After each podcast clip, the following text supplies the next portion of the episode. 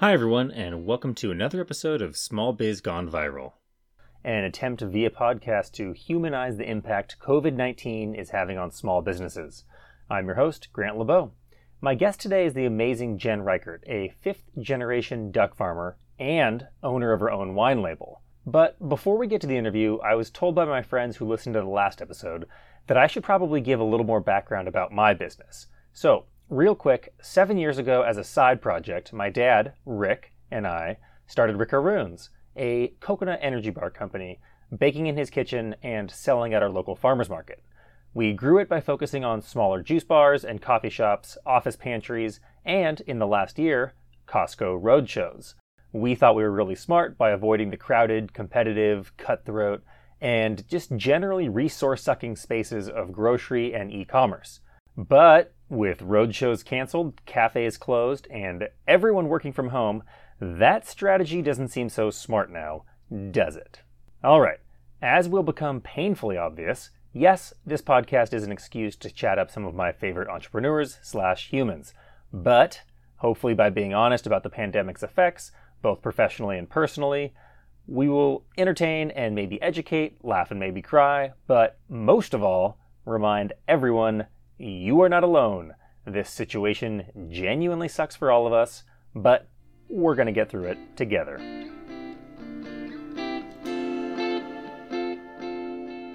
Because this podcast is meant to be a time capsule of sorts and to capture the moment, I think it's helpful to provide some context. So, with that in mind, here are some key public health and economic statistics from the date of this interview, March 31st, 2020. There have now been 860,000 total reported cases worldwide, with just over 43,000 deaths, up 60 and 80% respectively in the last five days. In the US alone, there are currently 178,000 active cases and over 4,000 deaths. For perspective, since we recorded our first interview just five days ago, active cases doubled and deaths have tripled. So things are rapidly getting worse. Moving on to the economics, but continuing with the dismal news, the week before our last show, there were 3.3 million first time unemployment filings. You may remember that was almost five times worse than the previous record, which I compared to a gallon of gas going from $3 on Monday to over $14 by Friday. Well, it got worse. According to the Department of Labor's latest release, 6.8 million people filed this last week. That means our gallon of gas is now $30. And although it's still a mediocre metric, unless you're a friend of the show Warren Buffett, the Dow Jones finished the day at 22,300, down 25% from its all time high in mid February, but basically unchanged since our last interview. And with that depressing set of stats, let's move on to the fun part. Today on the show, we have from Liberty Ducks, Jen Reichardt, a fifth generation duck farmer from Petaluma, California, just north of San Francisco, whose family has been serving Northern California families for over a hundred years and supplying Michelin star restaurants for the last 30. And just in case that's not impressive enough, Jen also has her own wine label, Raft Wine.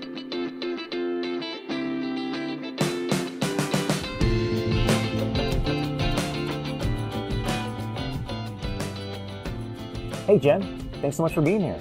That was like a Radio Lab intro. the highest compliment. Uh, all right, Jen, I just realized I left out of your intro one of my favorite accolades of yours. You were named top 40 under 40 by a wine magazine, and you did it while you were under 30. Can you remind me the details? Uh, 40 under 40 for the wine enthusiast. It's a tastemaker, is what they call us. So basically, world famous. Uh, and then also, um, and much more importantly, you are the first double business owner who's been on the show. And by first, Ooh. I mean you're literally guest number three, but uh, it doesn't matter. You know, I'm gonna roll with it. I like it. Okay, so a little bit about you: fifth generation Petaluma duck farmer. You're you're the bee's knees. You're the purveyor of the the world's finest duck. Uh, your family's been supplying duck to Michelin star restaurants for years and years. That's what I know. Why don't you tell me a little bit more about you? Um, give me the, the, as we were talking about in the, the pre-show, um, what I've now come to, to call the, the BC, the before COVID. uh, kind of background about your your company, your family, basically everything up until February one. Yeah, we've been raising ducks in California since 1901. Um, my dad split off in 1992 to start his own ducks, which is what's known as Liberty Ducks. So you are correct. We uh, sell to Michelin star restaurants, but kind of also take pride in the fact that we sell to all of our local neighborhood joints as well. So kind of from no star to three star, um, just anyone who's really looking for good quality meat that is, you know, sustainably farmed and uh, comes from a good space. And remind me, when did you start working with your family? So I joined full time back with the farm in 2016, uh, but I've been kind of a forever employee.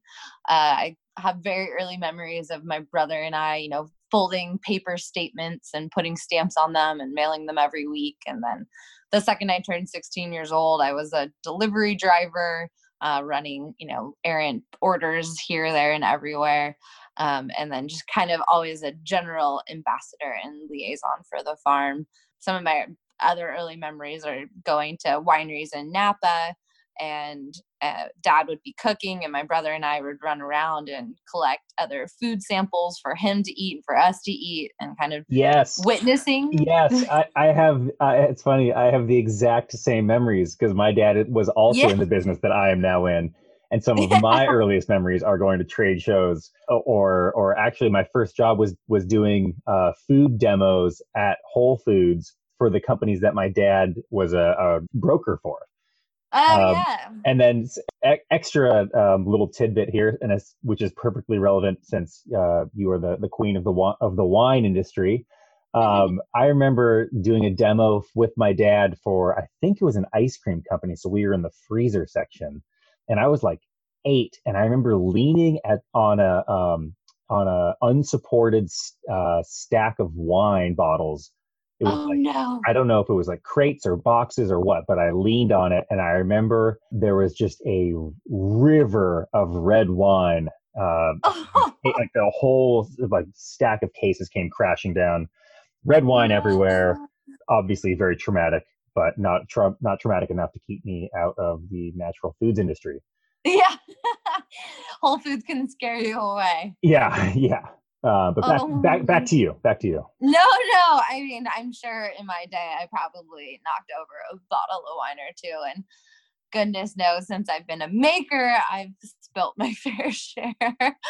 um, everyone always asks like how did i get in the wine industry coming from food and I, to me for my entire life it's always been the same industry we've always been kind of hand in hand so it was an easy transition to start making wine in 2011 and then i launched my own brand in 2016 so coming back to the business full time and launching raft wines was the same year and it basically all happened because i couldn't work for other wineries and work for the family business. And when I worked for those other wineries, I missed the family business.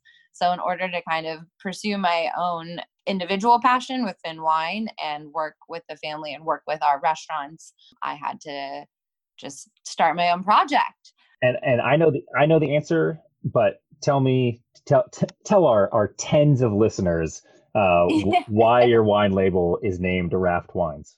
Oh, yeah. So a raft is a community of waterfowl like ducks. So if you see them all floating in a pond together, it's called a raft of ducks. But I wanted to name it something that was relatable to the business. Um, so on the label, there's two little duck feet, and then on the label and um, two on the cork on the top. Then I also like to say that I've been the raft floating through life, and my community has kind of kept me going and kept me afloat. So the whole thing is really community crafted and there's many hands in the process even though I don't have any employees. And for the people who aren't familiar with Petaluma, it's just north of the Bay Area, is a very agriculturally yeah. rich area and is known as a community of makers, right? Yeah, Definitely. That we actually have in Petaluma, there's we call it the Petaluma River, but it's actually a tidal slough. So you can actually reach the bay from Petaluma by boat. Um, so back way back when, um, you know, they were sending boats all the way up here. And this was kind of like a takeoff meetings point for trade and commerce. And so, because it's, you know, very lush land that's, you know, agricultural heavy, it was just sort of a kind of good starting point for the bay. Um, so it's kind of nice. Like I feel even though we're in Sonoma County and we're connected to them, that direct link into San Francisco makes me feel a little, lot more connected and cosmopolitan, if you will. right, the the cosmo the cosmopolitan metropolitan hub of Petaluma. yeah, exactly, exactly. Um, but I love you know this area because there's we're surrounded by wine. We're really close to San Francisco, uh, but we're also really close to the coast and the ocean. So it's kind of like a nice starting point. And for the ducks, that's actually why they taste so good. Um, we raise them in these beautiful open air barns. Um, so there's no heating or air conditioning, and they get that coastal climate. Um, so through the seasons, you know, in the summer they're a little leaner because it's warm, and then in the winter they fatten themselves up because it's cold. And so it kind of goes with the farm to table menus that our restaurants are creating. Right. So I guess g- give us a little bit of background in terms of the um, the, the scale of the business. Uh, share as much or as little as you want in terms of numbers, but just um, I know you mentioned the the zero to three star. Uh, I, I love that by the way. Uh, zero zero to three star. It kind of what's the what's the geographic reach, kind of number of doors serviced, that sort of thing. If you if you want to share, um, just give us kind of kind of an idea of the of the scope of business. Sure. So the, the ducks on any given time we have around 20,000 at the farm. Um, we actually lease three different uh, barn sites out in West Petaluma. Um, so they're kind of spread out amongst all three of those locations. And then we work with, on average, around 220 direct to restaurants. So that's a big portion of my job is being that middle liaison and communicating with them which is anything from taking orders to processing all that and then you know accounts receivables and all those sorts of fun money things. Yes um, yes. yeah. and I, I, know how that is in a it, it, sounds it sounds very familiar in being that that specific role in a family um family business. Yeah yeah yeah, it's so weird because I'm generally a very like nice and polite person, and then I have to put on my like bad bad boy hat and be like, you haven't paid us in a long yeah. time. like, please pay us, but I still want to be your friend. Um, yeah. Yep. It's a funny, I always get really exhausted on those days when I have to like, I try to group it all together. And so I just spend one horrible day going after money and then the rest of the days are really nice. But yeah, so that in general, we, we do deliveries to the greater Bay Area Monday, Wednesday, Friday, and then to Sonoma and Napa counties on Tuesdays and Thursdays. And then we ship four days a week, but kind of primarily in the beginning of the week. And we have about 40 restaurants down in Los Angeles, um, some down in San Diego, and then a couple in other Western states. Um, it's kind of funny that we used to ship a lot more to like New York and out of state, but shipping costs have gotten really expensive. So we've yeah, had to they really back, have and, and it seems like well bc uh, there were yep. so many flights happening that it should have gotten a lot cheaper um, but at this point it's more expensive for me to ship a box of duck to new york than it is for me myself to fly there. So we've kind of backed off of those until we can find some other options. But so yeah i would say primarily west coast based with our select few in the middle and east part of the state. That's amazing. I'm just imagining you flying on southwest with two free checked bags right? uh, stuffed with like you know 40 pounds of duck and 10 pounds of ice to, to get under that 50 pound limit. Yeah. Arriving on scene with 80 pounds of duck uh, direct flights only. Yeah just like handing it off and then coming back. I mean i literally yeah. could get flights cheaper than that which is ridiculous. It's um, a great it's a great way to get companion pass. Totally yeah.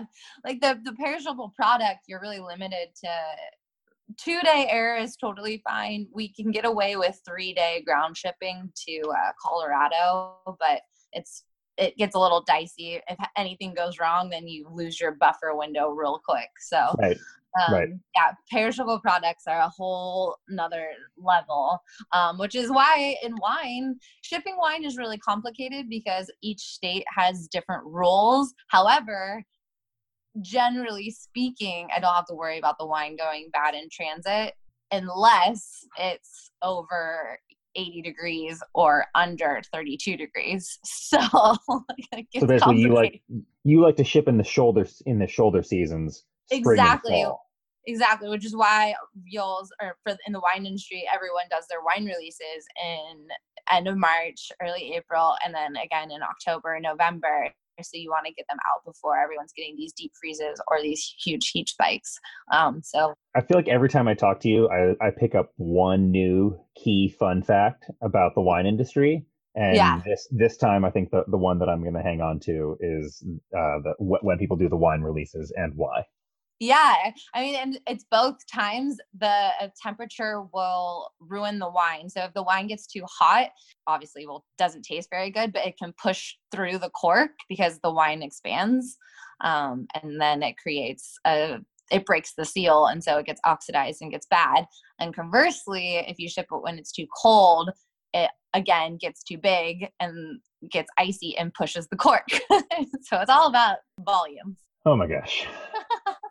All right. Well, so your family's been doing this for a, a long time, but specifically your dad has been working more with restaurants um, in the Bay Area for the last, uh, what's that, 28, 29 years. Yeah. Um, so obviously you're you're pretty plugged in um, with a lot of these very upscale restaurants, but all the way, as you've mentioned, all the way down to zero star. So was that did that make it easier when you launched your wine label? And obviously you had already been in the wine business before. You had worked abroad. Was did that make it easier to kind of plug into a an established network already? And do you work with a lot of those restaurants?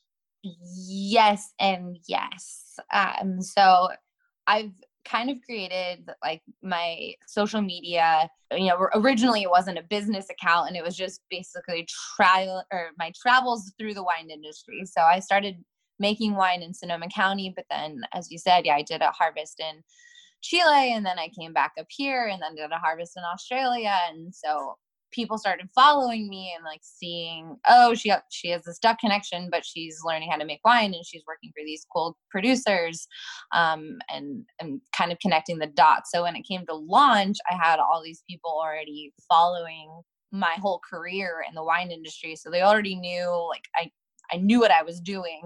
Um, and then once I started selling my wine, it was I wouldn't say easy, but easier um, to get some of those restaurant placements because I sort of knew who to contact. So, you know, if I wanted to sell at uh, Mr. Jiu's, for example, it's a really awesome restaurant in Chinatown here in San Francisco. I could message their stuff and be like, hey, who do I need to talk to to taste my wine so that I can try to get them on the menu? So they send me their that contact information. I go down do the tasting appointment. They still have to like the wine and want to put it on their list. Right. right. And so that's always, you know, you never know what the specific buyer's palate is going to exactly be like, but I'm specifically making wine that is really food friendly um, and really approachable in price point so that they can put it as a by the glass option. And if they're serving the duck it's a super fun way for the their staff and their servers to be like hey you're ordering the duck. Well we also have this wine by the glass. You know you can get a, a glass of it you can get a bottle of it but it's made by the same family kind of meant to go together. Yeah. um, so co- co-marketing in mind it's not the only thing. Like i sell to a lot of bottle shops that of course don't sell any you know cooked product but um, it definitely is a fun connection for people Right. Yeah, I would say uh, two things about that. One, it sounds like to a certain extent, sales is sales, and it's kind of a common theme of, of course, the you, need a quality product to get across the finish line, but Yeah. sometimes just to to start the race, the the benefit of of knowing who to talk to, just having like the right phone number, sometimes, especially at a larger organization, cannot be overstated. I feel like. Totally I, I feel the the same way where especially when I'm a when I'm just cold calling, just getting past that that info at email address yeah is Yeah. like if I can just get a name of someone, that's like a victory in and of in and of itself sometimes. And then as far as uh, telling the story, I, I, hadn't really thought about that, but it, it totally makes sense that the there's a value in your specific story, um, and in and it's it just it's so e- easily palatable um, for both for a server to latch onto and to remember it. Oh, duck daughter, yeah, easy. Oh, th- yeah. we, we've been we've been serving her duck for you know decades. Oh, and now she has a wine. Perfect. And you're super personable, so I'm sure that you're you know you probably have lots of fans in the Bay Area, specifically on the restaurant staff. So people want to help you out. And then what what I've certainly noticed over the years is, you know, our products. I'm I'm sure similar to yours. You know, we can say we're organic and we're gluten free and and we're vegan and there are all of these kind of um, little check marks and, and they're great and they have they have you know their own little subsets of fans or uh, of people who make those things their top priority but mm-hmm. the thing that i see make people's faces light up the most is hearing that we are a small family company and i feel like people right. especially in the bay area in in uh, and, i'm sure in petaluma they like voting with their dollars and supporting companies that are smaller family owned, local. Th- those are kind of the the buzzwords that I feel like are maybe not making a resurgence, maybe just a, a surgence. Yeah, uh, we share some more things in common than I, I may have realized. yeah, I think you're totally right. Like we do have some people who they only want organic or they only want this and the same thing with wines like i work with all organically farmed grapes but I don't actually say so on the label because a lot of my places there they aren't certified. And so it's kind of like I'm yep. I'm making the effort and I'm telling my consumer like yes, I'm doing that, but like at the end of the day, yes, you're right. Like they they really do care about that human connection and the person behind the product. I think almost more than anything else because if they trust you, then they trust what you're making. But you talked about how uh, you everything is organic, but you can't put organic on the label because, and just so people know, basically, in order for you to have the USDA organic on the label, or actually to to put organic anywhere on your marketing other yeah. than just in the ingredient list, uh, basically the, the entire uh, chain of production has to be uh, certified organic. They can't just you know be organic. It's not like if you you can put all natural or taste delicious or you know like you even even gluten free uh, vegan these are not regulated these are not terms that are regulated by the USDA as l- like organic is and so uh, I, I I hear you we we were there for for a little bit as well and then those certifications are expensive they're so expensive and yeah. for most of my farmers they're just not it's not worth it for them. I'm maybe like the only person buying from them or one of two and it's just totally unreasonable costs. And so yeah for for me i can say they're made from organically farmed grapes but i can't say that that wine is organic. It, it it's just all uh, wording and stuff and it, it definitely gets complicated but as far as that goes there's nothing else bug grapes in my wine. Um, right. So that's the nice thing. On the one hand, I, I, know that it, like I'm sure you feel like it would, it would, be nice to have the organic certification on on the label. But yeah. on the other hand, like I, I did the math and I can't remember exactly what it is, but something like the first like thirty thousand Rickaroons a year that I sell basically pays off all of the different certifications that we have.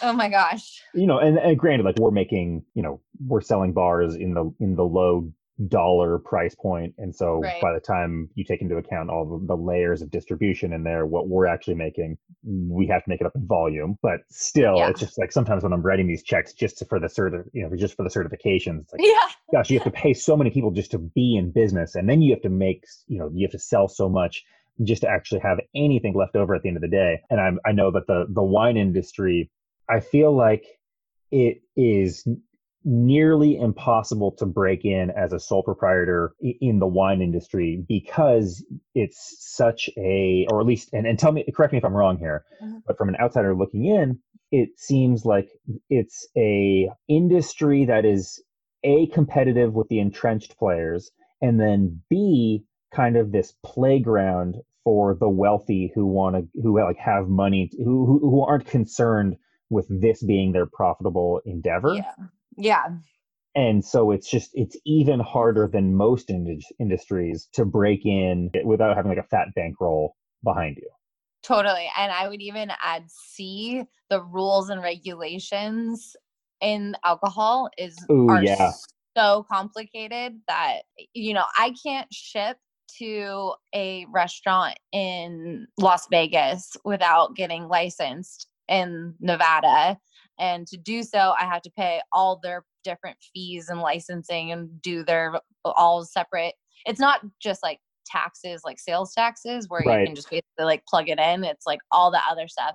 And every state has different licenses, different fees, different structures. And so for a small consumer to break into that, or a small producer to break into that is next to impossible. Um, you really have to I have to pinpoint which states I want to sell direct to trade in, which have been two um, in my four years because I just don't have the bandwidth to or, or the funds to open up all these other states. And luckily, this year I or I guess 2019. I kind of forget that it's 2020, even though 2020 has definitely made a mark on everyone. Yep. Um, 2020 will just not end. yeah 2019 i i joined this service that i can now ship to 40 states direct to consumer so that has opened it up a lot because prior to that i could still only ship to consumers in california so the first three years i was limited to my home state which was fine i didn't make a ton of wine but when you have social media and and publications and press and like no one can get your wine that's really frustrating um, so I, I'm happy to now have this kind of third party platform and they have all the licensing in those states. And so I basically am selling the wine through them, even though it's still on my website, which just makes it a whole lot more fun. Right. Um, but it Yeah. still doesn't open up trade. Like I still can't ship to those restaurants or wine shops out of state. I'll just add in really quickly and then we can move on. I know that's something as a as a small business, it's really difficult uh, perfectly aligning the the timing of both production and sales capacity along Yeah. with, along with your marketing because Yeah. you know if, okay if we were in a in a in a checkout stand publication and it was a, we, we took out a big front page ad. That's great that everyone knows about us now but if we're not in all of those grocery stores that are carrying those publications then what's the point? And so it's the Right. same, you know, same thing for you. If you're getting out there and you're getting in these big publications and then the people can't even buy your product uh, what's the point?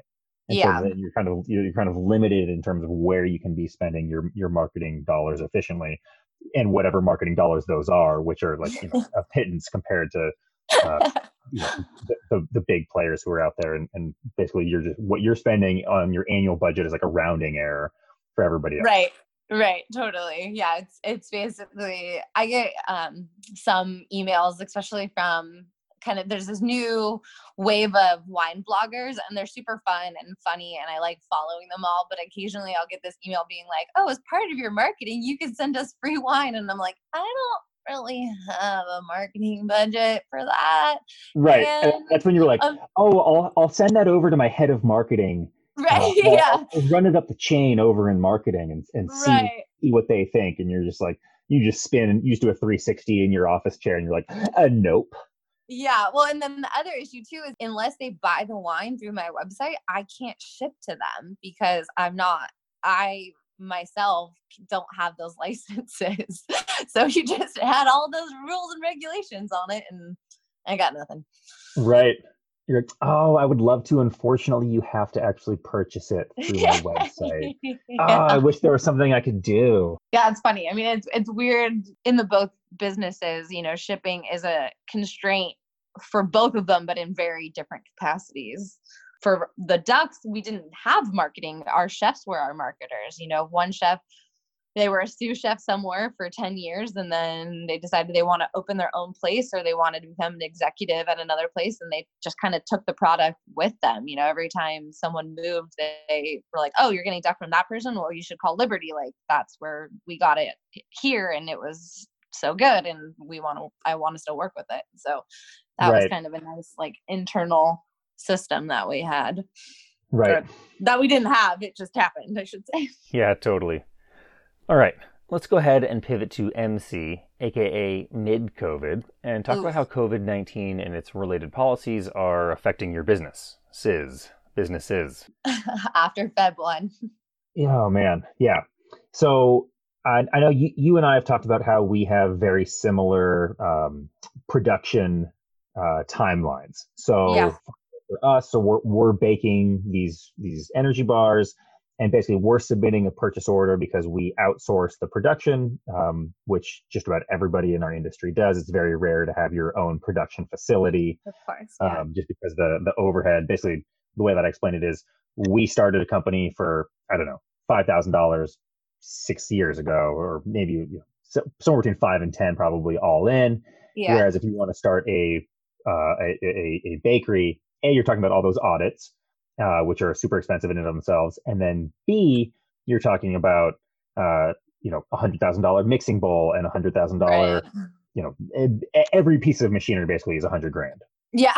yeah. And so everyone just, you just outsource it. And then that allows you to scale as you grow your business without having to constantly scale uh, the, the size of your, of your actual physical bakery.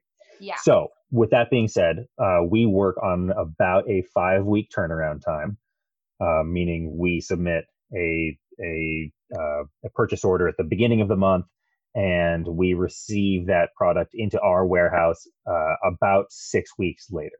Yeah. So when you have a pandemic, and I know you you work on a very similar timetable. If if I recall correctly, it's also five weeks.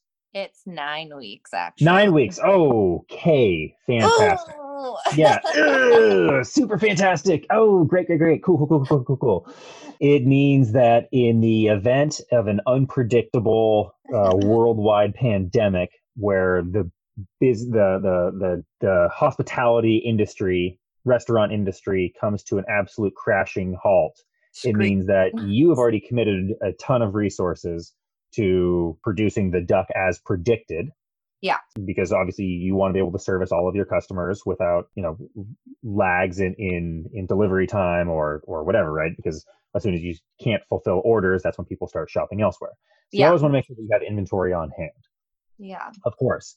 So I know you and I were commiserating about uh, kind of what to do when when the when just the, the wheels come flying off and all of a sudden you're looking at a warehouse going okay, I have a million bajillion of whatever the thing is that I sell. And everyone in my normal, all, all of my normal customers have set, are, are struggling just to keep their own lights on. And I am now the, my weekly orders or, or my monthly orders or whatever are now like the last thing on their minds. Yeah. So basically, tell me a little bit about kind of how your last uh, six I guess seven, eight weeks has been how quickly things evolved on your end, and uh-huh. then kind of, and then we can kind of move into what how you have adapted from there. Sure. So we actually didn't see any change until March 1st, I would say. Um, so we kind of skated through February pretty okay. We always have a bigger month in February with Valentine's Day. Um, Makes sense especially since Valentine's Day this year was on a three day weekend. So you had a lot of people traveling, a lot of people, it was on a Friday night. So maybe you get more diners than you would on a Tuesday night. So we had a huge month. And then uh, the first week of March was actually about normal. It was the second week of March we saw it drop about 30%. And then by the third week of March, we were down 80% in sales these numbers sound so familiar. Yeah. And it's, and it's funny. I know that it's start that COVID started to get on people's radar in early February.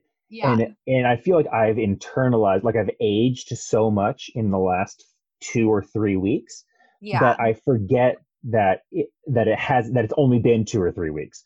Because right. as even like I asked that question, and now looking back on it, I'm like, yeah, of course February was great. Our February was great and then you know f- first week of march was good and then basically uh, things just happen so fast it's like so fast. every day you would wake up and there would be some new there'd be new news uh, yeah. uh, new rules new regulations and you know we're both in California, but you're in the Bay Area, which was maybe somewhere between like five and seven days ahead of where we are in Yeah. San Diego in terms of uh, the shelter in place rules. How it went from kind of guidelines to thousand dollar fines for you know being on the boardwalk.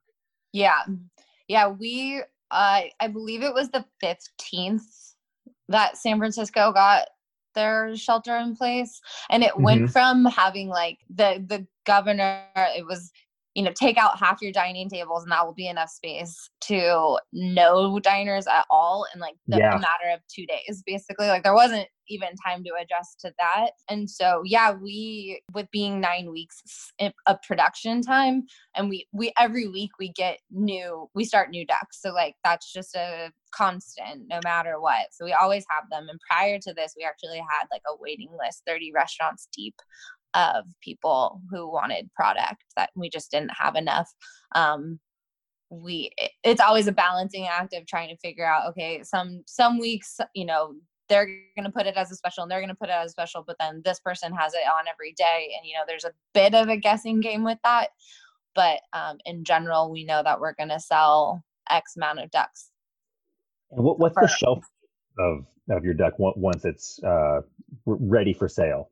like a week Wow. because it's a fresh product, um, Right. fresh meat product. Luckily, uh, we have freezers. We have a freezer that's bigger than my apartment. um, so we have pivoted to be, we have an e commerce option now and retail, which we never had before. And then we're freezing a lot of product. And then we've also dropped down two weeks ago half our production. So we're Wow. guessing that in nine weeks, people will start ordering again, but we're predicting it's probably going to be only half as much as what it was for a while until either, you know, we just don't know if any restaurants are going to survive. We want them to, we hope them to. Um, but I think, yeah, like, like you said, the news, the news changed so quickly then, and it's just really hard to tell how many will open. So we obviously have way more product than we need for retail. Um, so we'll just keep freezing and then have this like back law or you know, it, once it's frozen, it's good for over a year. Um, so that's the good news is that we're not losing we're losing money in the sense that you can sell fresh product a little bit more than you can sell frozen product. Um, At a higher price point? yeah, hmm yeah so we're losing money in that regard but we're not like totally just dumping everything It's not like you had to throw away eight weeks of production. right and the alternative is to literally go out and like poison the ducks in the field and throw them away like that's not a good option either that seems ridiculous especially one from a humanitarian kind of like eh, there's Right. hungry people out here and we're just going to go out and kill food for no good reason um, Yeah. but the investment in them too you know at for the ducks that are five six seven weeks old that's already over a month's worth of feed and feed is our most expensive cost um, it's higher than payroll it's higher than supplies it's higher than anything and so you already, Okay. you already have all that money invested into the duck and to just like lose it for no good reason that then that's a surefire way to go back out of business. But if we can start finding csas to partner with we found other wholesalers to like list items with them. Um, some people are selling it for us at their farmers market stands. You know we're finding other avenues to kind of like keep the lights on. And the nice thing with the retail sales is that instead of waiting 30 days for our check to come in from like the restaurant that is money that's all like in the bank instantly. Um, so that's like day-to-day operating costs especially for payroll that's being funded by e-commerce right now. So so we saw something similar and that was when basically when when the announcements came of, about shelter in place and the kind of the, the new reality started to set in and we had people our our wholesale customers were basically saying hey can i can i cancel this order? Yeah. Uh, if or or if we are doing our normal follow up, it just became really clear really quickly that it w- it was almost insulting to even to even call and ask if there was time for a new order right. because they're they're just struggling like you know it, it, the the the proprietors are, have have come out from behind the curtain and are now working the front desk working the working the cash register basically doing a one man one woman uh, or husband and wife team or, or whatever show. And you're like now the you know like i said the, the least of their worries. Yeah. Yeah just uh, it, it's it's crazy. And i guess trying to predict how things are going to continue to evolve over you know the next two weeks four weeks and you're working on a nine week timetable. That's crazy. So for us I, I i wrote to i wrote i wrote an email to friends and family basically almost imploring them saying hey j- just just being real. Hey here's where we are. And i've seen you do uh, similar things as well on on social media basically saying here's where we are as a business you know me, you know the quality of our business, you know how we've all poured our heart and souls into this. If you're in a place where you can support and you are, you've ever thought about supporting, now more than ever that support would be would be really really appreciated. We yeah. we certainly saw a spike, a, a huge spike. I mean, it was like some of our best days ever with online sales. Unfortunately, our online sales are normally for us only about uh, between three and seven percent uh, of our overall sales. So although our online sales may right. double or triple, or I mean, even if they quadruple, that's that's let's okay. So let's use the high end numbers of both of those. If it's seven percent of our online sales and it quadruples, okay, so now it would be the equivalent of 28% of an average month's revenue. But if everything yeah. else is basically, those faucets have just turned off. You know, I mean, restaurants for you have turned off cafes and juice bars for me have turned off. Office snack deliveries have turned off. So yeah. I mean, and, and, not just like oh we're down, we saw a twenty percent dip. No, we're seeing like a ninety nine percent zero. I mean, those like you know all events canceled. Yeah. So those online sales while they are really nice and the margins tend to be a little bit better than doing wholesale, it's unrealistic for those to fully cover the the economic damage that is being done with the with every week that goes on with those normal core customers, you know, basically withdrawing yeah. into the into their shells of just trying just in, in full on survival mode. Have you seen something yeah. similar like did you did you have a spike and then has it kind of dipped into like a are you getting a sense of what the new normal is? Has it continued etc yeah totally. So our our wholesale was about 90% mm hmm of our business um and that's probably even conservative. It's probably closer to like 95% but for ease i've just been saying 90 um we did or we do currently still sell to some more like specialty grocery markets um, and some butcher shops locally and they they have stayed on. So we basically have seen our wholesale drop about mm-hmm. 80% and then the online sales yeah the same sort of cadence as you. You know we never even had that option and we really didn't mark it up a ton. It's basically just trying to like get any sort of money from it um, so it's almost wholesale cost. They were huge the first post that I did, and that was amazing. And then um, it slowly dropped like after that. But like every post I did, you know, I see it go up a little bit and then slow down and then go up a little bit and then slow down. And so that now that we're kind of like settling into that, that is basically it's looking like going to be about like 10% of what our weekly average would have been. So now we're looking at, yeah, operating around 65 to 70% of our normal income. That's that's bad, but that's not yeah horrendous. Well, I, I get well maybe I should say we're operating at 30 to 35%. We're down. Okay. Okay. okay. Then that is really bad. Yeah. okay. yeah. Sorry, I phrased that wrong. I mean, that's it's it's funny y- you sell you know the, this high end quality meat product and i sell yeah.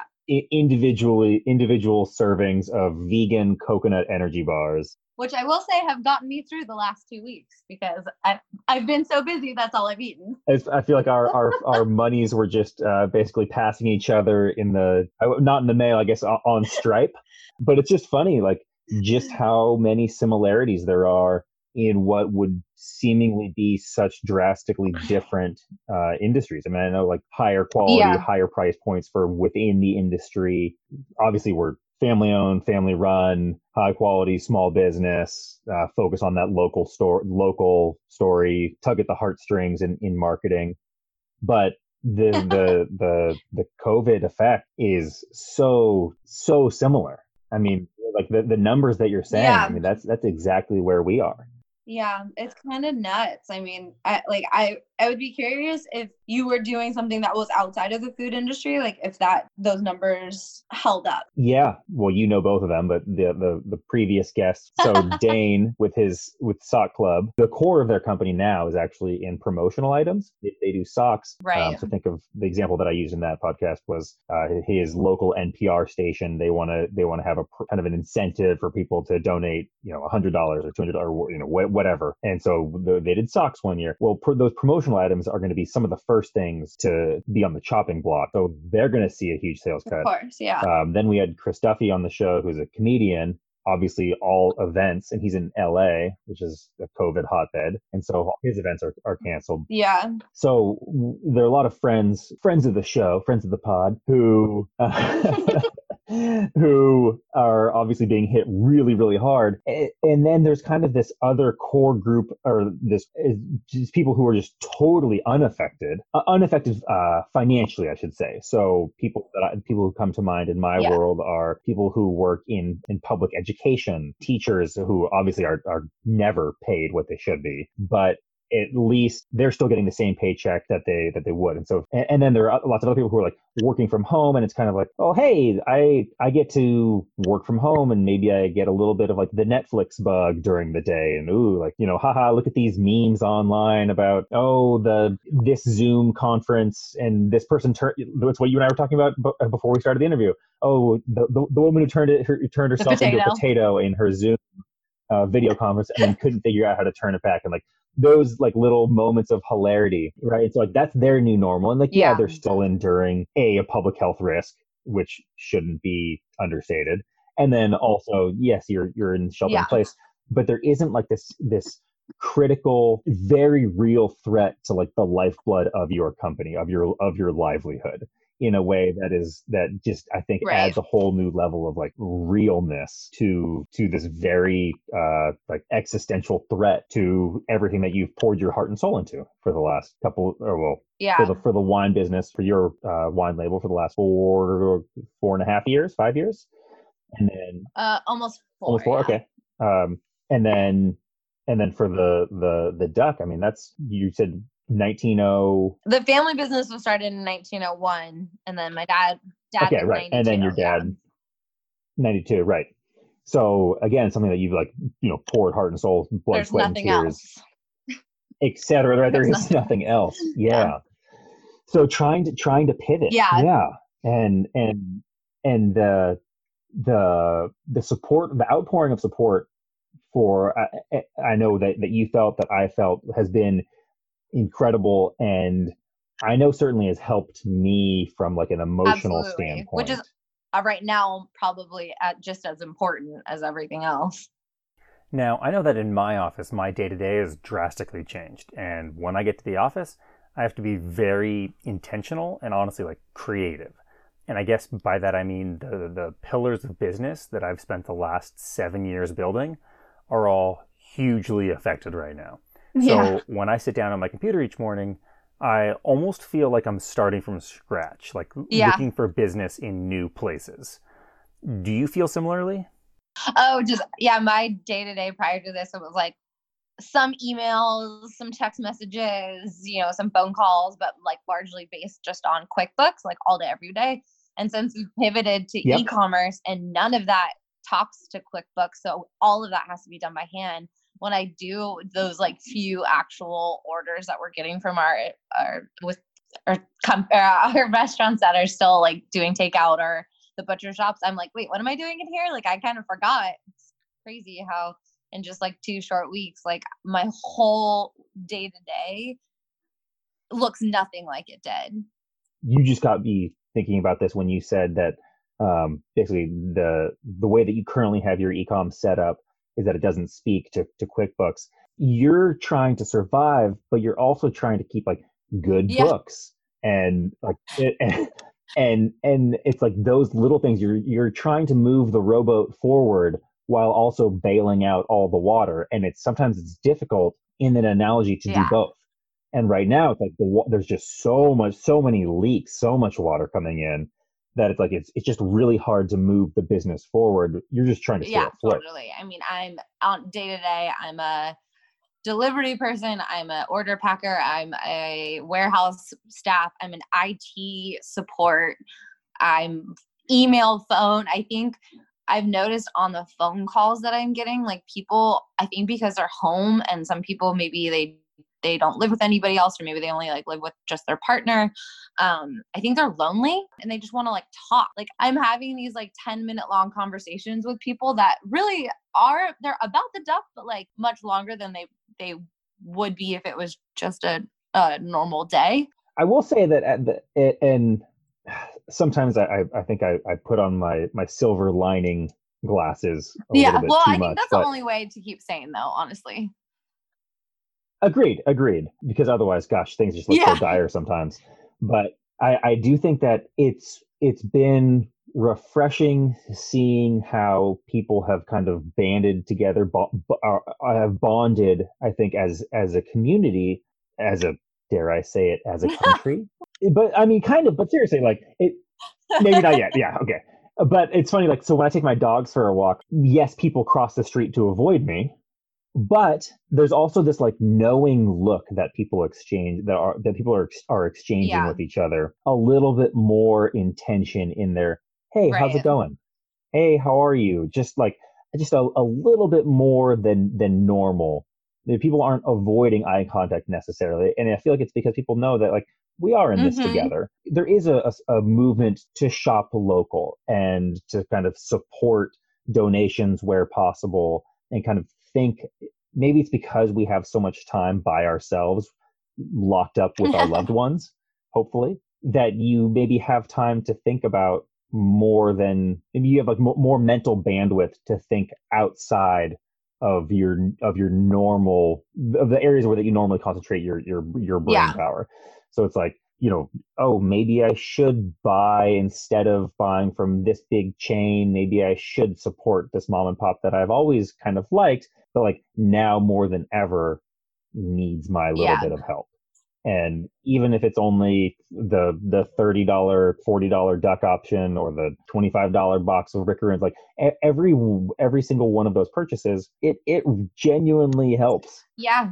A, a few of those orders a day, you know, hopefully more than a few, but that can stave off shuttering your doors from which you may not reopen totally i mean every time like uh, if i get 10 hundred dollar orders that thousand dollars is almost someone's you know like half a month salary like it's it's not quite but like you know like things add up and like Yeah. like a thousand dollars is like a really tangible idea like you know that's pg&e or that's electricity amount. cost for two of the barns you know like that those are bills that are like every single thing really makes a difference and people are like well what's i'm sorry it's not a big order and i'm like it's you know it's not the idea that it's a small order it's that one you cared enough to order it all that's amazing and two like chances are you're going to cook it and it tastes really good and you might tell your neighbor or you might call your mom or you might you know be on zoom with your coworkers and be like man we made this great dinner last night and like those sort of little touches and connections is like all we could ask for right now I could not agree more. I swear, I almost started crying. So I, I, I don't, I don't manage our social media. Uh, my, my amazing Yeah. sister does. So I check in on it, it basically, basically just as a, uh, almost as like a, a, a normal consumer. Like it just comes up on my Instagram feed, and obviously I go out of my way to, to Mhm. check it, but it's not my primary focus. And I checked it the other day, and Stevie had basically reposted a bunch, a bunch of people's uh, stories that had included Rickaroons, like, hey, there's this amazing local company, or you know, these are so delicious, or you know, or or maybe they don't. They don't it's for people who I Right. don't know, and that's that's like one of the. Well, first of all, that's that's a whole nother conversation in and of itself about how as you're growing, you know, when people who you don't know start to buy your product, you're like, oh my gosh, I'm a It's real so company. cool. I saw that with the wine yeah, yeah, first so-. I was like, oh my gosh. Right. Yep. Wait, you're you're Yeah. just gonna buy it? Really? Why? And people are like, I, I like the product. Can I just have a bottle of wine, please, and be on my way? And you're like, but can Yeah. we hug? And they're like, listen, lady, just give me the wine. I'm out of here. All right. Yeah. And they're like, nope. no, I just want to drink with my spaghetti tonight. Yeah, yeah, exactly. They're like, uh, I just want a, a, a, a coconut energy bar. Can you just leave me alone, please, weirdo? But you posted about us. Uh, those little things, they Yeah. go a long way. It helps. It helps. Um, helps the psyche and, and, you know, keeps you going. And those little purchases, I think they're going to keep a lot of small businesses alive. Totally. You know, just got to just just got to do CPR business CPR long enough uh, for the for the for the federal uh, EMT. This is this is a, a drawn out analogy for the federal EMTs to to uh, to arrive with their uh, with their shock paddles uh, in the form of the CARES Act, which let's see, today is Tuesday. It only passed last Thursday or Friday. So I think I know our lender is still figuring out. They the Union Bank said they would give us Yeah, a call back know how to do at the it. end of the week when they yeah they're like, well, we know we're gonna have money to loan, but we don't know how to loan it to you yet. yeah. And we talked about this in our pre-show that they excluded ranches from that.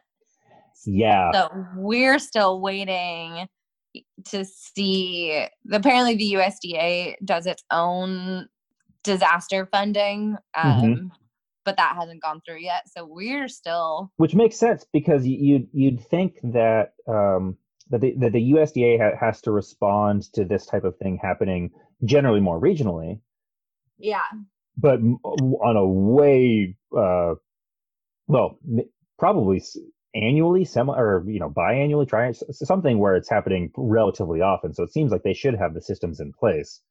Yeah, right? I mean like what happens when there's like a crazy drought or a crazy tornado or uh the hurricanes or you know something that just wipes out an entire uh crop Crop. or or maybe there's a president in office who has made it a point to you know have policies in place that have uh, drastically upended certain revenue streams for soybean farmers or you know what yeah. There's definitely disaster funding that will be available. It's just a matter of like when and who's going to figure that out. Um, my dad earlier, uh, a good friend of the farms, he works a lot in California policy making for agriculture, and so he, you know, called him and he calls, you know, the Department of Agriculture California, and they're trying to figure out, and no one has a timeline yet, which is frustrating. yeah We have to just keep soldiering on, and so that's what we're gonna do. Yeah, it's funny. I, w- I was just listening to a, a podcast. I think it was Choiceology. Uh, it's great. It's with Katie Milkman. At least season two is, um, and she's fantastic. But they were doing a thing about how the like the human psyche does really well. Like what we do well in pursuing round numbers and and do well when we have a goal. Like you're more likely to finish a race if you can see the finish line than you Mhm. a mile before even though in theory you should be more tired or if you're at the if you're at the gym you're going to try to finish you know you're, you're going to try to do 10 reps of something and i guess where i'm going with this is i think it will be easier for people to continue on if they just have a, a target date to get to right Yeah, you know, disaster relief will be available April 15th, May 1st. Like, just tell me how long do I need to get, you know, how, how long do I need to make these, these two nickels that I have to rub together? How long do I need to make them last? right. Do I need to work 80 hours a week for the rest of my life? Do I need to work, you know, uh, am I, do I just need to, do I need to sell my house and live in my little cafe because for six months or four months, or is it going to be one month? So just having that little bit of knowledge. And so I know like for us, we're definitely stuck right now. We're, we're in a tough spot, but, Yeah. no, but having seen that last uh, care package get passed, just knowing that that those funds will be available soon. I know it's lifted my, my morale, my spirits. And Totally. we've in the in the meantime um, we've started doing a, um, uh, kind of cultivating care packages within our little group of of cafes and juice bars and and basically are going to be donating to uh, the ER staffs of our local hospitals here in San Diego Yeah. And so uh, the the people because I, I, don't really have any sales calls to make because everyone is basically closed. Uh, yeah. So I'm basically calling people who I have good enough relationships with, and and you know, saying, hey, I know you don't have any money right now, but can you give me some free product? Right. No, but I, mean, I think it's a good thing to do. But the person who I was talking to today, they, they, they were like, yeah, I, I can I can do this basically one time, and and it's it was great it was great that they were in a position to be able to give. They were mm-hmm. also in a place of like, this is only, this is going to be like a one time thing. And then they were also, uh, I know he and his wife have both been working a lot more, basically covering all of their, like where they normally would have hired someone, are working all of those hours. Right. Uh, and they, like, we had a, a pretty decently long conversation going back to what you were saying earlier about how your conversations with your customers have uh, are seeming to to uh, extend in length. We were just talking about how we're we're hoping that the bill that was passed is as good as uh, we. We're hoping that basically it's good enough to be able to hire the people on who we have grown to appreciate both as mm-hmm. people mm-hmm. and then also have trained. And you know, when if it's one thing if people are gone for a week or two or three and you know they can collect a little bit of unemployment maybe uh, yeah but you know people if they're gone for much longer like there's no guarantee that they're going to come back and that's right. there, there's like a, that's like a, a whole nother kind of n- negative impact that uh, I, do, I don't think I've really seen or read much about this. When you lose those people who you've invested so much time and effort in, it's really yeah. difficult to replace those people in mass, especially, right? Like it's yeah. one thing, you know, if you're a Jamba Juice franchise, right? You have someone who's been working there for 18 months. They're like an assistant manager. You have someone who's been there for two years. They're a manager. Like if they're all gone, it's really difficult. If one person leaves, great, you you hire someone and you you know everyone kind of picks up a few extra shifts and they make up for that person, and then eventually you replace it. But yeah. it's just it's so hard to adjust when the when when it, when there's such a huge pivot it's such a huge uh, downturn and it's so unexpected right it yeah it went from zero to 60 in a blink of an eye yeah, or or sixty to zero. yeah, yeah, I guess that's probably yeah. more appropriate. yeah, so hopefully, I mean, my, my biggest hope is that the the PPL, which is like pay, pay paycheck protection loan, something along those lines. Yeah. yeah. Um, that that uh, comes to fruition in in the and and meets my hopes because I I want to a support the people who have become such a big part of our company um, you know, we have a phenomenal special event staff, but obviously we have literally no special events. Right. And and with the downturn that like we've talked about in in and the you know just absolute drop off a cliff uh, revenue numbers, like there just isn't any source of funding to keep those people on. Yeah. And so I'm, I'm I know you're hoping I'm I'm hoping that that well, you're hoping that a different care, a different funding package comes through. Well, uh, we can actually get onto that part of oh, the oh, you package. Can. Yeah, so it's kind of weird. I don't. Uh, it's stupid complicated, but we can get the payroll protection, which okay. will be really um it will be beneficial. Like I don't want to understate that, especially since we even though we have limited funds and limited revenue coming in, we still have full time work. Like we can't, I don't want to lay anybody off and we can't lay anybody off because there's just not enough hours in the day to keep things moving. so right. the pay that that portion of it will be huge. Huge. Yeah.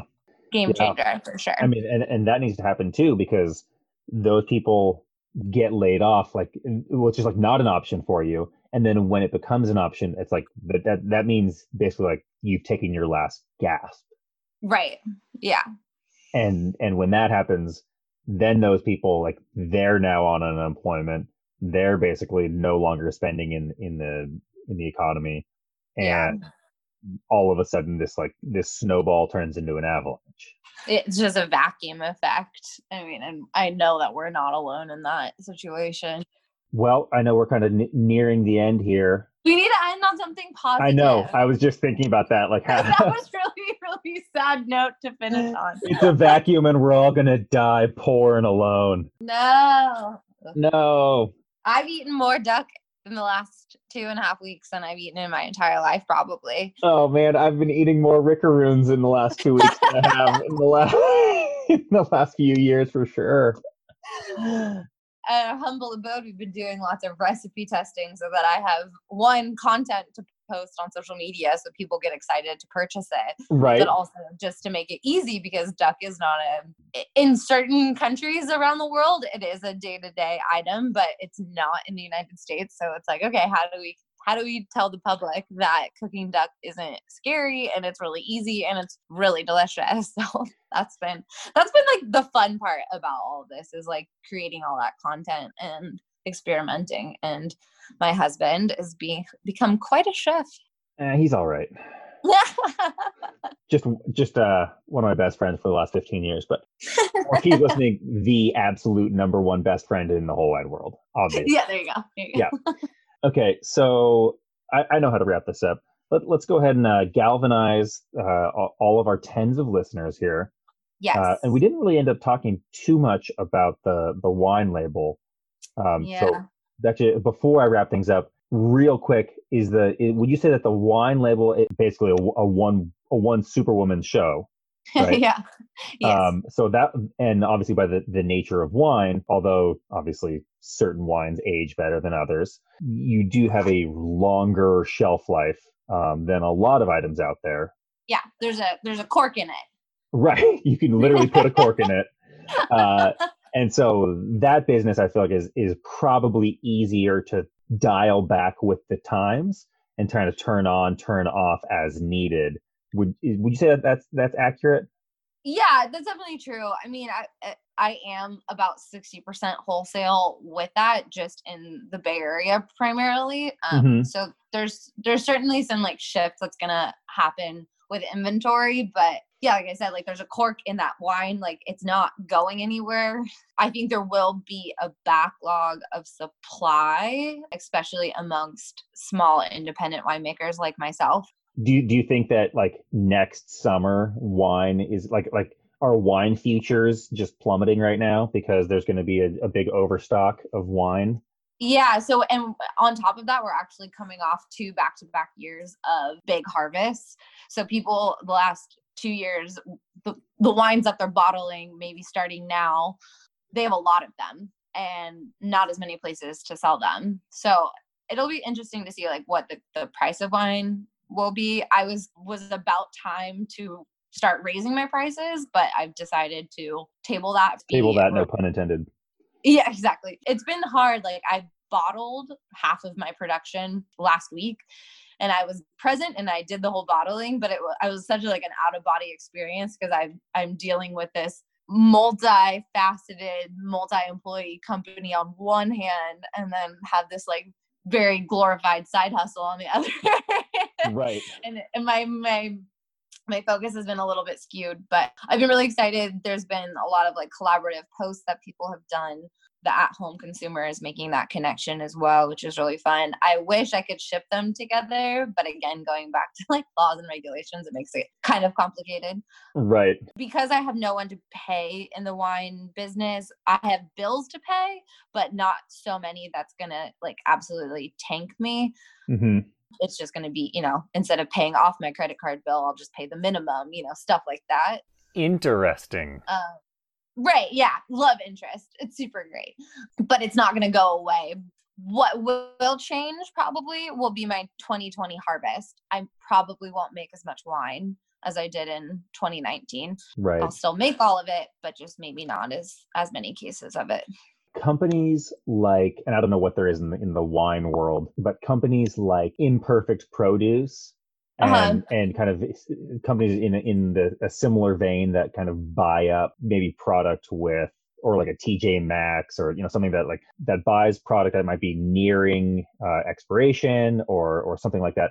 I feel like those companies are going to have like their pick of the litter. It's going to be really difficult for companies like yours with the with the wine uh where you Yeah. have like one like you have like one chance or one one decision point in time to say, here's how much wine I am going to make for this entire next year's calendar. And, Yeah. and with the duck, it's like, okay, you're you're forecasting nine weeks out, and if you're wrong, then you, if you're overstocked, then you're kind of following general rules of, of economics, like you're gonna decrease the price and try to offload it, and you know we're gonna do the same thing Yeah.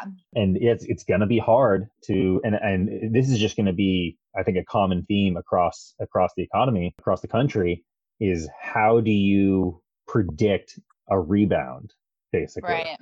I'm trying hard to not. I mean, I'm thinking about as far as like forecasting, but like when I think about even trying to figure out what's going to be a month from now, my head just starts spinning and I'm like, I can't, I can't, I can't. Back it up.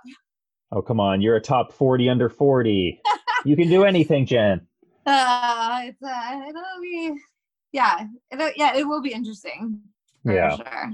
so all right I, I figured out a way to to wrap this up tell me what you are doing to support other small businesses and what would you like other people to to do? And i i would feel like i would be putting most people on the spot but i i know you're uh you're just freaking awesome. And so I, I know that you're you're you're doing what you want others to be doing. So put yourself on a pedestal. Tell me what what you've been doing how you've been supporting your local community and how others can support companies like like yours both of them and how we can all kind of get through this together Yeah. So I think like my whole life, we've been just like a champion of like the local farmer and knowing where your food comes from. And I think right now consumers have the best chance they're ever going to get to really look at like their supply chain and where they're getting their consumables from and what a difference that that can make in like their health and in the health of their community and in the health of the economy of their community. So i've always you know raising animals for meat is a it's a weird thing like it's a pretty heavy subject when you kind of start thinking about it but i've always wanted people to be more connected with their meat producers and to not think of a chicken breast as like something on a styrofoam plate wrapped in cellophane. Like, where did that chicken come from? What life was it living? How did it get from being a live being to the grocery store? And there's local producers of meat all around the country. Like, they exist in every community. You just have to want to find them. Um, so I would hope that people are are looking into those avenues. Can you know of our restaurants that are still doing takeouts or local farms doing CSAs. Um, you know, we're lucky five miles from our house. There's a great farm that sells to restaurants in the Bay Area. They have a farm stand already, so at least they were set up for this. But instead of buying my vegetables that are coming from gosh knows where, like we're trying to go over there and buy them. yeah you've been shopping locally i guess you probably haven't even adjusted your your buying habits because you live in like a this mecca of local produce That is true. and b you're plugged into the industry hmm generally though i guess what you're saying is now more than ever people's vote counts and they get to vote with their wallets Totally. if you Yeah. want if you want companies i know my, my wife and i we tend not to eat out very much and we've actually tried to make it a point to support kind of the some of the the smaller businesses that we're fans of the supani house of thai which you know from our wedding yeah. yeah so you know we we went and picked up from her uh, last week i think we're going to do it again this week mr mr moto's pizza we got two nights ago just place. i feel like pizza places probably aren't struggling too much you know drop into that local taco shop and and take your food out to go those those little purchases really do add up Yeah. they add up both monetarily and then also just in terms of like keeping morale up Totally. I mean, like, I know a lot of our restaurants just like physically weren't able to have takeout options. It just was not possible. So if they don't, like a lot of them have secondary funds going for their staff or or for the, the restaurants. I mean, it's sad that the state of our economy is GoFundMe's, but those can really make a difference too. So if you if you're not sure if you want to get takeout or if you're um, worried about your favorite restaurant not being there in a month, reach out to them, see what they're doing. Yeah, wise words. All right, last last things. Uh, if people want to buy Liberty Ducks, where do they go? LibertyDucks.com, If they want to buy Raft wine, drink.raft.wine. drink.raft.wine. Love it. What else? If they want to follow you on Instagram, Duck Daughter JJ.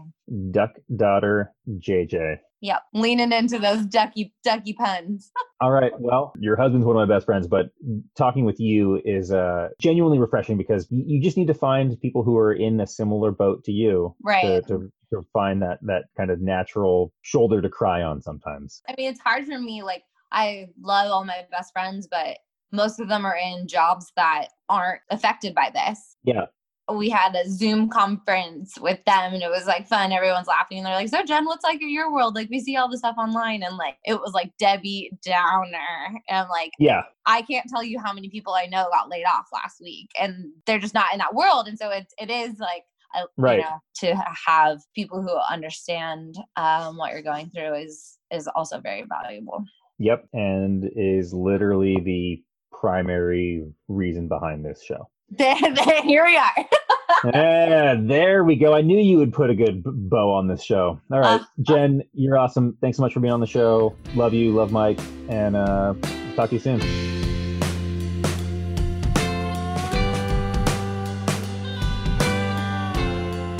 Thank you so much to Jen Reichardt for being on the show. If you would like to try her family's duck and bring the menu of a Michelin star restaurant to your house, go to libertyducks.com available west of the Rockies. Maybe even pair it with some raft wine, assuming you're 21, available via mail in 40 states. You can get 15% off both with the code SMALLBIZ, all one word, that's small, B I Z. And then again, maybe skip the code.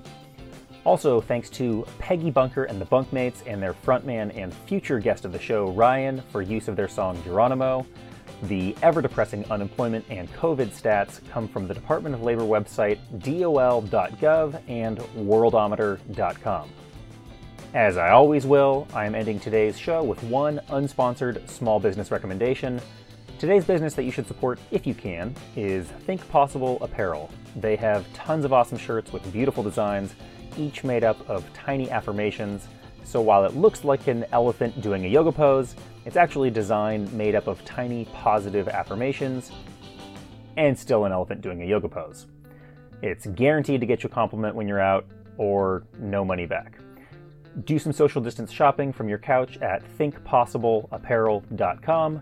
No need to feel guilty because you're shopping small and helping the economy. Check out smallbizgoneviral.com for all episodes and updates. And as always, I would genuinely love to hear from you with your feedback, input, interview nominations, and suggestions for future shows.